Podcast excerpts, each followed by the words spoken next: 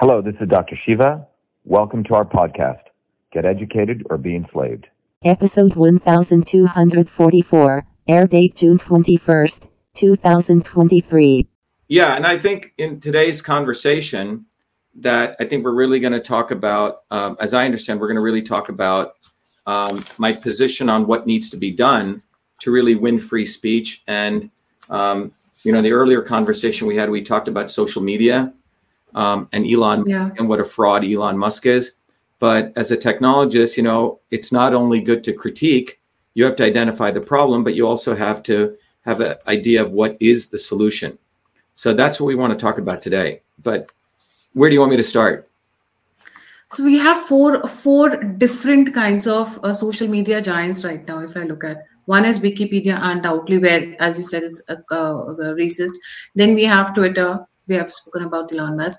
Then we have Facebook, and there's along with Facebook, and which is more, more spread out than Facebook itself is the Instagram. So these four social media giants are controlling the narrative across the world. And, you know, these are private individuals who can be bought and sold. And in fact, somebody a couple of days back told me, if Elon Musk wants, if Omidyar wants, or even Mark Zuckerberg wants, they can buy and sell any country, whether it is in Europe or it is in Africa. I'd like to get started from there. Yes, sir. Yeah, so I think the key thing we need to understand is, from a technology perspective, all of these social media platforms, I mean, let me just take it back even a little bit more, okay? I think let's even take it back to a longer historical perspective here. Anytime, Gayatri, there's been a new technology that comes, right? The initial wow factor for humanity is to think, wow, this technology is going to save people's lives. We're going to have more freedom. So, for example, when the printing press came, right? When the printing press first came, people said, okay, I can write a book. I can become a publisher. All of us can become book writers and book publishers, right? So you just need some ink and you need to get some papyrus, whatever it is, and we will all become publishers. Well, what ended up happening? Just because you have technology doesn't mean it leads to freedom. Quite the inverse can occur. What ended up happening was there were 5 major publishing companies in the world, right? Harper Collins, you can go down the list, 5 major companies. So if you want to get a book written and you want to get distribution, you have to play the game and you have to be one of them. Now you have some independent publishing, but independent publishing requires distribution. Distribution requires social media, okay? So just because you have technology doesn't mean we're going to get more freedom. When TV and radio came, right? There were many, many, many different radio programs. You can go back to it. Or when newspapers came, there were so many in the United States, thousands and thousands of small local newspapers. All of them have been consolidated now. There's like 3 major companies which own all the 3 major local newspapers.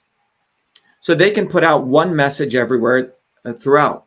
Now, when the internet, you know, the early version of the internet was around, and in 1993 we created the World Wide Web, WWW, and that put a GUI front end on the internet, right? And it made the internet accessible to every human being. Again, when the internet came, there's a book I wrote.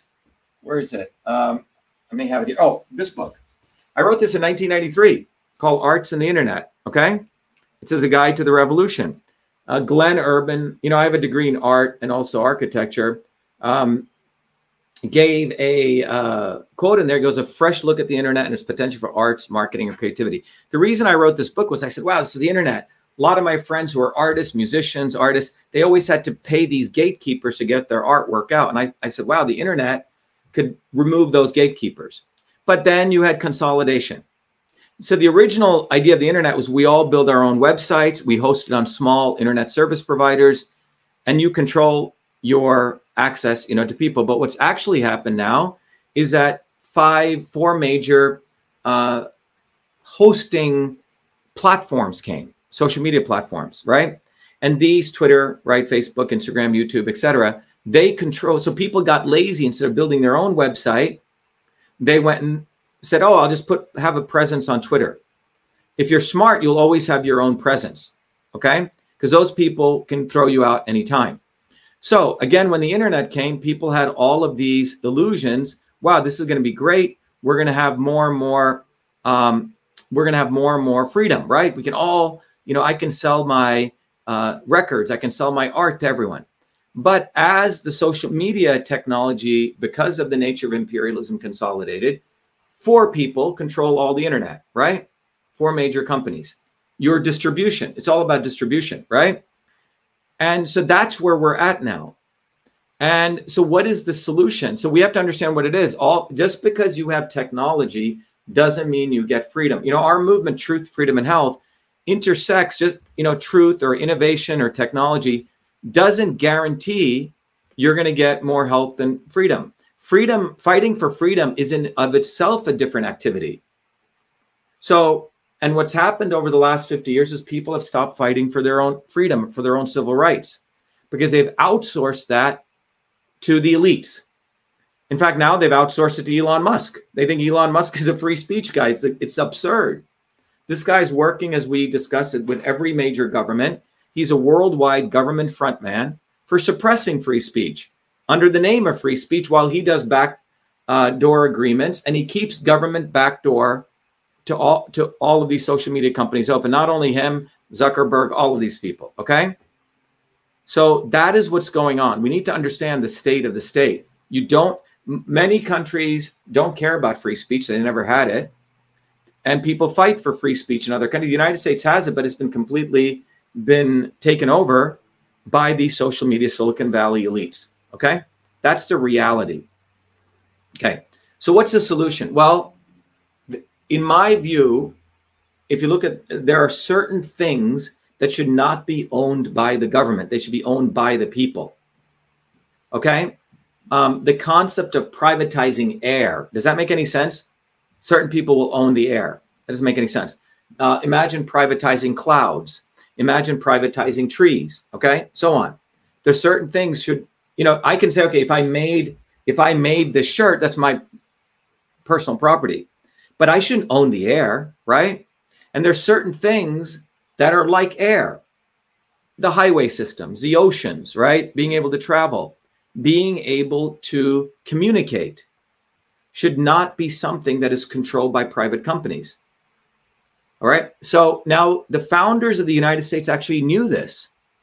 Benjamin Franklin and others knew this. That is why they created a very, very interesting institution that people don't give a lot of credit to, called the United States Postal Service.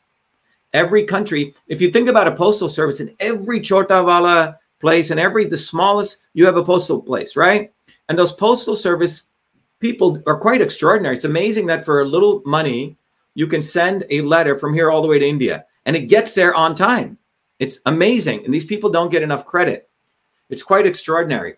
So the Postal Service was created in the United States to ensure free speech could equal. Plus, there is privacy. Nobody opens your letter. Exactly. And there's a lot of discretion. Yes. Yeah, you're bringing up a very interesting point. There is in the United States in particular, when they created the Postal Service, concomitantly, they created a police force separately in parallel. So if there was a postal service, there was a US Postal Service police force reporting to the inspector general, who could monitor and make sure that if anyone opened up mail, it was 20 years in prison. Forget encryption, all this technology. You get thrown in jail for 20 years. It was very strict. And this was developed in 1787. They had it. Okay. So up until 1970, 70% of the letters going through the Postal Service was all mainly political mail, left-wing, right-wing, Nazi, Green Party, racist mail, non-race, everything. Anything was allowed, right? No one opened up your letters. It was a very free form of communication. Now, nothing was considered hate speech or this speech. Everything flowed through the Postal Service. You cannot open up. And that was the principle of truly free speech, free reach, uninhibited. Think about what I'm saying. Quite powerful, the Postal Service. So, in 1997, very important year, and I'll tell you why. Remember, 1978 is when I invented email. The system as we know it today is black and white. If anyone has a controversy and you have a revulsion to that, you're more than likely a white supremacist. And most white supremacists we talked about are brown people who haven't figured out that brown people can also invent. It's not white people. Most white people are now recognizing, yes, Dr. Shiva Ayyadurai did invent email when you look at the facts. It's most Indians have a problem with an Indian inventing email because they're brainwashed. We talked about that in one of your segments. People should go see that. But as the inventor of email, you don't need the internet for having email. In the old days, we had it in the office environment, the inbox, outbox folders. When I put that into the electronic form was email as we know it. But in 1993, when the World Wide Web came, people put a web interface on what I had created, and thus emerged Yahoo Mail, Gmail, Hotmail. They were what I created, but they put a web interface on it. And more importantly, email went out of the office and became a consumer application.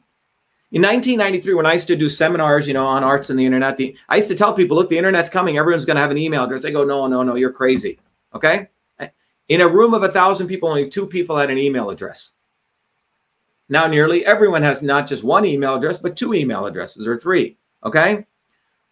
So in 1993, email became a consumer appliance, not an office appliance. And by 1997, email volume overtook postal mail volume. There was more email going than physical snail mail, okay? And at that time, I was running my second email company, my second venture in email called Echo Mail, which was a company that was an AI company that could analyze email. I had originally won a contest for the White House to protect the president's, death threats, analyze them. I won that contest, started a company called Echo Mail. So when I saw this happening, I went to the United States Postal Service and I said, look, I know what email is. I created it. And I'm very concerned that you guys are not offering a public email system because private companies are owning email.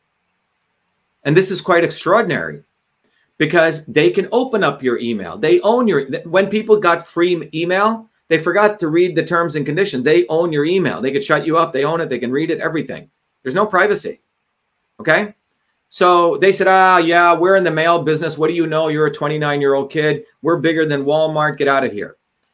That was in 1997. 14 years later, the Postal Service is going out of business. If you go look at 2011, front page article in New York Times, U.S. Postal Service is going out of business. So I wrote a scathing article saying these guys are a bunch of idiots. They're not innovative. They're bureaucrats running it. In fact, in 1997, I said, look, I believe Americans will pay $10 or $15 annual fee. And if you give them email, because it's protected by that 20-year principle, not encryption. Technology doesn't, you create one encryption, someone else creates a better encryption technology, right? So these guys thought I was crazy and chased me out. What I ended up doing was in 2011, when they were going out of business, I did an interview with Time Magazine, and it's up there with Doug Aamoth. And I said, Doug, these guys are a bunch of idiots as the inventor of email. They should offer a public mail service and they could make money. They could serve the public. And so that article went viral and I got a call from the inspector general, the head of the police force of the Postal Service. And he said, what are you talking about? And then he invited me and they actually funded me. I don't know if they funded me. They wanted me to teach them how they could make money. And I did 2 very, very important documents on the Postal Service. They never did anything with it. They gave it to the Postmaster General. He sat on. When I met Trump's son, I told him, look, you guys want freedom of speech. Let's electronify the Postal Service. Let them offer a version of email, a public service version, which would be protected by the laws of the United States. Idiots didn't get it. You see, when you think of a postal service, what do you mean? They're a bunch of people with mailbags. No, they were created to protect speech, not just deliver mail. It's like when the railroads came, all of the railroad people should have gotten into airplanes. They said, no, we're in the railroad business. No, you're in the you're in the transportation business, okay? These people did not understand that. So they said, railroads died, airplanes took off. The Postal Service is in the communications business to protect communications of every U.S. citizen. So my solution is we need to use what are called mesh networks, which are point-to-point peer networks. And those antennas can be put on all the postal services. It's a people's network. And each postal service could have servers running which run email and every social media platform. Take it away from Twitter because the Postal Service is run by the people. Because the Postal Service is a quasi-government organization, you see? And I believe this is a solution for the world. Just like the highway system's air needs to be owned, it cannot be owned. It's people's property. It needs to be communal property. And there are certain things should be communal property. It's too dangerous to have one guy, Elon Musk, owning this or Google owning this. There are certain things which must be owned by the people for the people. And the Postal Service is staring us right in the face, Gayatri. It was set up as that infrastructure to do that. And so as the inventor of email, I think like this, right? Typically, other people don't think like this because A, they're not thinking innovatively. B, they actually want to subjugate people. They don't want to free people. So that is the ultimate solution here. But don't you think if, you know, if these are government owned, because people owned technically translates to government owned. So any government which is in power will make sure to kill the voices of the opposition. Yeah, but let's talk about that. But first, remember, when the Postal Service was set up, it reports to Congress, okay? It is, and so once, if you even think, well, Twitter is government controlled. Facebook is government controlled, okay? And they can be easily bought. There's no way that I, as a public citizen, can say anything against Facebook. Facebook has First Amendment rights, you see? Facebook has First Amendment rights. They can say, oh, we can throw anyone off. But if the government violated your First Amendment rights and opened your email, okay, which they can do, every private company can, you can actually adjudicate that in court. You can take it to court. You have no rights right now. You cannot take Twitter to court on this. They say, hey, you signed that agreement. We own your email. We can open it up, or Facebook or WhatsApp, et cetera. You understand what I'm saying? You have no adjudication. You can hold the government responsible, but you cannot hold the private individuals responsible. Yes. So no matter how much encryption you have, how much technology, right? The private companies own your content. They own your social media profile. They own your Twitter. They own it. They have terms of service, and they have First Amendment rights also. So what I'm saying is, it's the Postal Service was created not as a completely government organization, the Postal Service. It was a quasi-government organization reporting to Congress. Does that make sense? Yeah. So last question, but don't you think these social media giants are threat to free speech? They're not spreading free speech, but they're threat to democracy and free speech. Exactly. That is why it's a very dangerous world that we live in right now, because we have, you know, it's one thing, 5 publishers owning paper. You could still print your own paper, right? Now, within a microsecond, they can character assassinate you. With a microsecond, they can make you invisible, like Elon Musk did to me. When I started exposing him, keeping this backdoor portal, my views went from 500,000 impressions per day down to 5,000 impressions per day, okay? There are certain things that must be communal property. And social media, email must become owned by the people for the people. Same with the networks. AT&T, T-Mobile, Tata, all these people should not be owning these networks. They're too powerful. It should be public property. And in such a way that it's under the laws, so you can, if someone does something, you can take them to court immediately. And your mail cannot be opened by anyone. Like the Postal Service has a law, it's 22-year sentence in prison if you open up someone's mail. This is the future, and I'm the only one who came up with the solution, okay? So there you go, Gayatri. That's the solution, is that, but we live in very dangerous times. We're living in a time we're handing down power to a moron, like a scumbag like Elon Musk, to thinking that Joe Rogan is somebody, to thinking that Donald Trump is going to save us, or Robert F. Kennedy. All these people create the left-right dialectic, and they all report up to the government. They all believe in top-down rule. You know, they all believe, because they all are making money all the way on this. You know, Trump's son-in-law made $2 billion from the Saudis. $2 billion. He got a $2 billion loan, you know? He wouldn't have gotten that if he wasn't Trump's son-in-law. So that's what's going on. So, you know, our presidency, our run for president is a very historic one because, first of all, you have a guy who came from nothing. I have no. So you have some interesting car stickers you were talking to me about. Yeah. What I was saying was that everyone listening should the way, let me just say a couple things. Everyone should go to shivaforpresident.com and you can get one of these car stickers. One of these stickers you put on the back of your car. I made it very, you peel it, you know, it's nothing. You can get it online. You can support the campaign. 100,000 people will see a sticker per day. So if you're driving this around 300 days, that's 30 million views. That's more views than you can get on any social media account. The future is offline, Gayatri. And people can also go to truthfreedomhealth.com and become one of our warrior scholars. Every Thursdays at 11 a.m. and 8 p.m., I invite all of you to come to our open house. You just go to VAShiva.com/orientation. 11 a.m. we do it for, you know, where you are, Europe, Africa, India. And then 8 p.m. we also repeat it. But it's a long day for me on Thursdays, but I invite everyone to come. But anyone, everyone can support our campaign. It doesn't matter where you are in the world. Our campaign really represents a movement for truth, freedom, and health. And I'm sort of the ambassador of that, running for office in the United States. But we want to create leaders all over the world. And just a simple sticker, put it on the back of your car, whether you're in South Africa, whether you're in India, whether you're in the United States. You know, it's really a global movement. Because we all know that America, what happens in America follows everywhere else 10 years later, you know? So. Right. All right, Gayatri. Thank you so much, sir, for joining. And Jani se pehle sare viewers se request, please don't forget to like, subscribe, and share the alternate media. If you want to contribute, you want to support, you want to send a feedback, all the links are given in the description box. Sir has a channel on which he regularly uploads quite informative videos, be it on climate change, be it on health issues, and a lot of other technology-related matters also. So I'll put the links in the description box so that you can get connected to his platforms as well. Thank you so much, sir, for joining. Bye-bye. Be well. So everyone, that I just did that interview, a second part interview that I did. I'm really talking about the solution. The real solution to free speech in the digital world is we need the networks and the entire framework owned by the people for the people.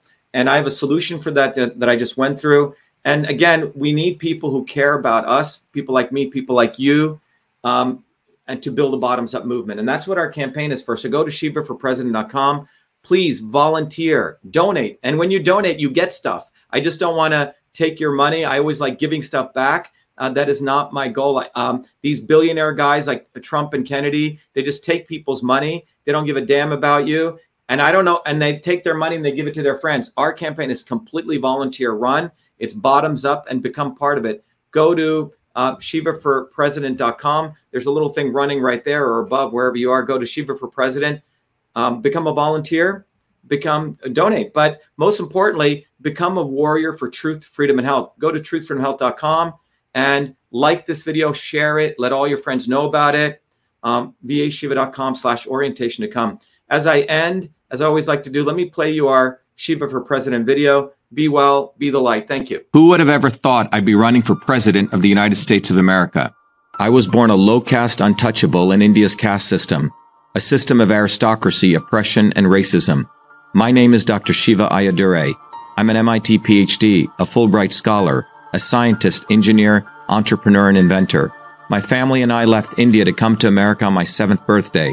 I grew up in the working class neighborhoods of New Jersey, playing baseball, mowing lawns, painting houses, and coding software. My friends and neighbors are blacks, Italians, Irish, people of all races. As a 14-year-old, I wrote 50,000 lines of software code to create the world's first email system and was awarded the first U.S. copyright for email, recognizing me as its official inventor at a time when copyright was the only way to protect software inventions. I did that long before I ever came to MIT, revealing that big innovations can occur anytime, any place, by anybody. Growing up, I saw politicians dividing us by race and religion in both America and India to have us fighting each other while they remained safe in their gated communities and in their playgrounds of Hollywood, Martha's Vineyard, and Silicon Valley. I'm a fighter. I fought racism and exposed their imperialist wars, fought for workers, and put my life on the line against global corruption. I never wanted to run for political office. All that changed when I saw working Americans as never before being duped by the establishment, and the not-so-obvious establishment. Across left and right, we were being sold out and made to forget why we came to America and why America existed. Lawyers, academics, billionaires, celebrities, and politicians, elites, Clintons, Kennedys, Bidens, Obamas, Bushes, black and white have hijacked America. They printed trillions for their friends. They delivered crumbling infrastructure, corruption, and racism. They've transferred trillions to themselves, dividing black and white, fear-mongering, and fake science. Lockdowns and censorship, dirty air, food, and water, pushing drugs upon us, making us sicker. We've been sold out. One set of rules for them and another for us. We deserve a warrior with a history of courage in putting everything on the line for you, who believes in you, not them, who has created a movement bottoms up for truth, freedom, health. I've exposed their lies at the right time, never waiting until it was popular. I've exposed their false gods who exist to lead you back to them. I've exposed their fake science of lockdowns and masking and provided you solutions to fight them and win and protect your immune system, saving millions. I expose Fauci, galvanized the Fire Fauci campaign when others remained silent. When they stole our election, we sued the government and Twitter in our historic 2020 federal lawsuit, exposing in bare view the government and big tech censorship infrastructure, the unholy alliance between government and social media companies. Where was Elon and his grifters? They stood by the sidelines and did nothing. They did not use their megaphones to help us when it could have made a big difference. Now our movement grows for truth, freedom, health, independent of all of them. Every day millions are learning the science of systems, the knowledge the elites do not want you to have, so you may learn how to think, stand up, and fight, independent of the establishment of left and right and their fake heroes. Now it's time for you to join the movement, to win back America, to win back truth, win back freedom, win back your health. That's why I'm running for President of the United States. This race is about you. This race is about truth, freedom, health versus power, profit, control. We've had enough. They think we'll fall in line and vote again for their lawyers, celebrities, billionaires, and chosen ones from above. We choose our heroes from below, from the rank and file, who do what is right at the right time, not when it's convenient and popular. They can never represent us. What America needs is a movement by the working people, for the working people, who are educated, organized, decentralized, and fight for independence from their systems of control. And that movement exists. It's ready for you. We don't need them. We need us to go bottoms up, neighbor to neighbor. My journey, your journey are all the same. It's our time. It's time we had one of us. It's time to win back truth, freedom, health, to win back America. Be part of this historic movement all the way to our victory on November 5th, 2024. If you're an American citizen, pledge your vote now for Dr. Shiva Ayyadurai, the independent candidate for US President. No matter where you live, you can be a part of this. Volunteer as little as 20 minutes a day. Don't delay. This is Dr. Shiva Ayyadurai, and I approve this message. Paid for by Dr. Shiva for President.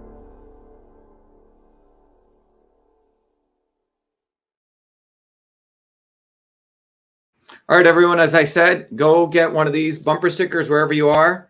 Remember, you put it on the back of your car, the back left window. 100,000 people see it per day. That's much more views than you can get, and you can do something. If you're shy to go out and hand out a flyer, this is something everyone can do, so go do that. And also volunteer for the campaign and become part of the movement for Truth, Freedom, Health. Again, open house, 11 a.m. and 8 p.m. Every Thursday. That's tomorrow. So see you.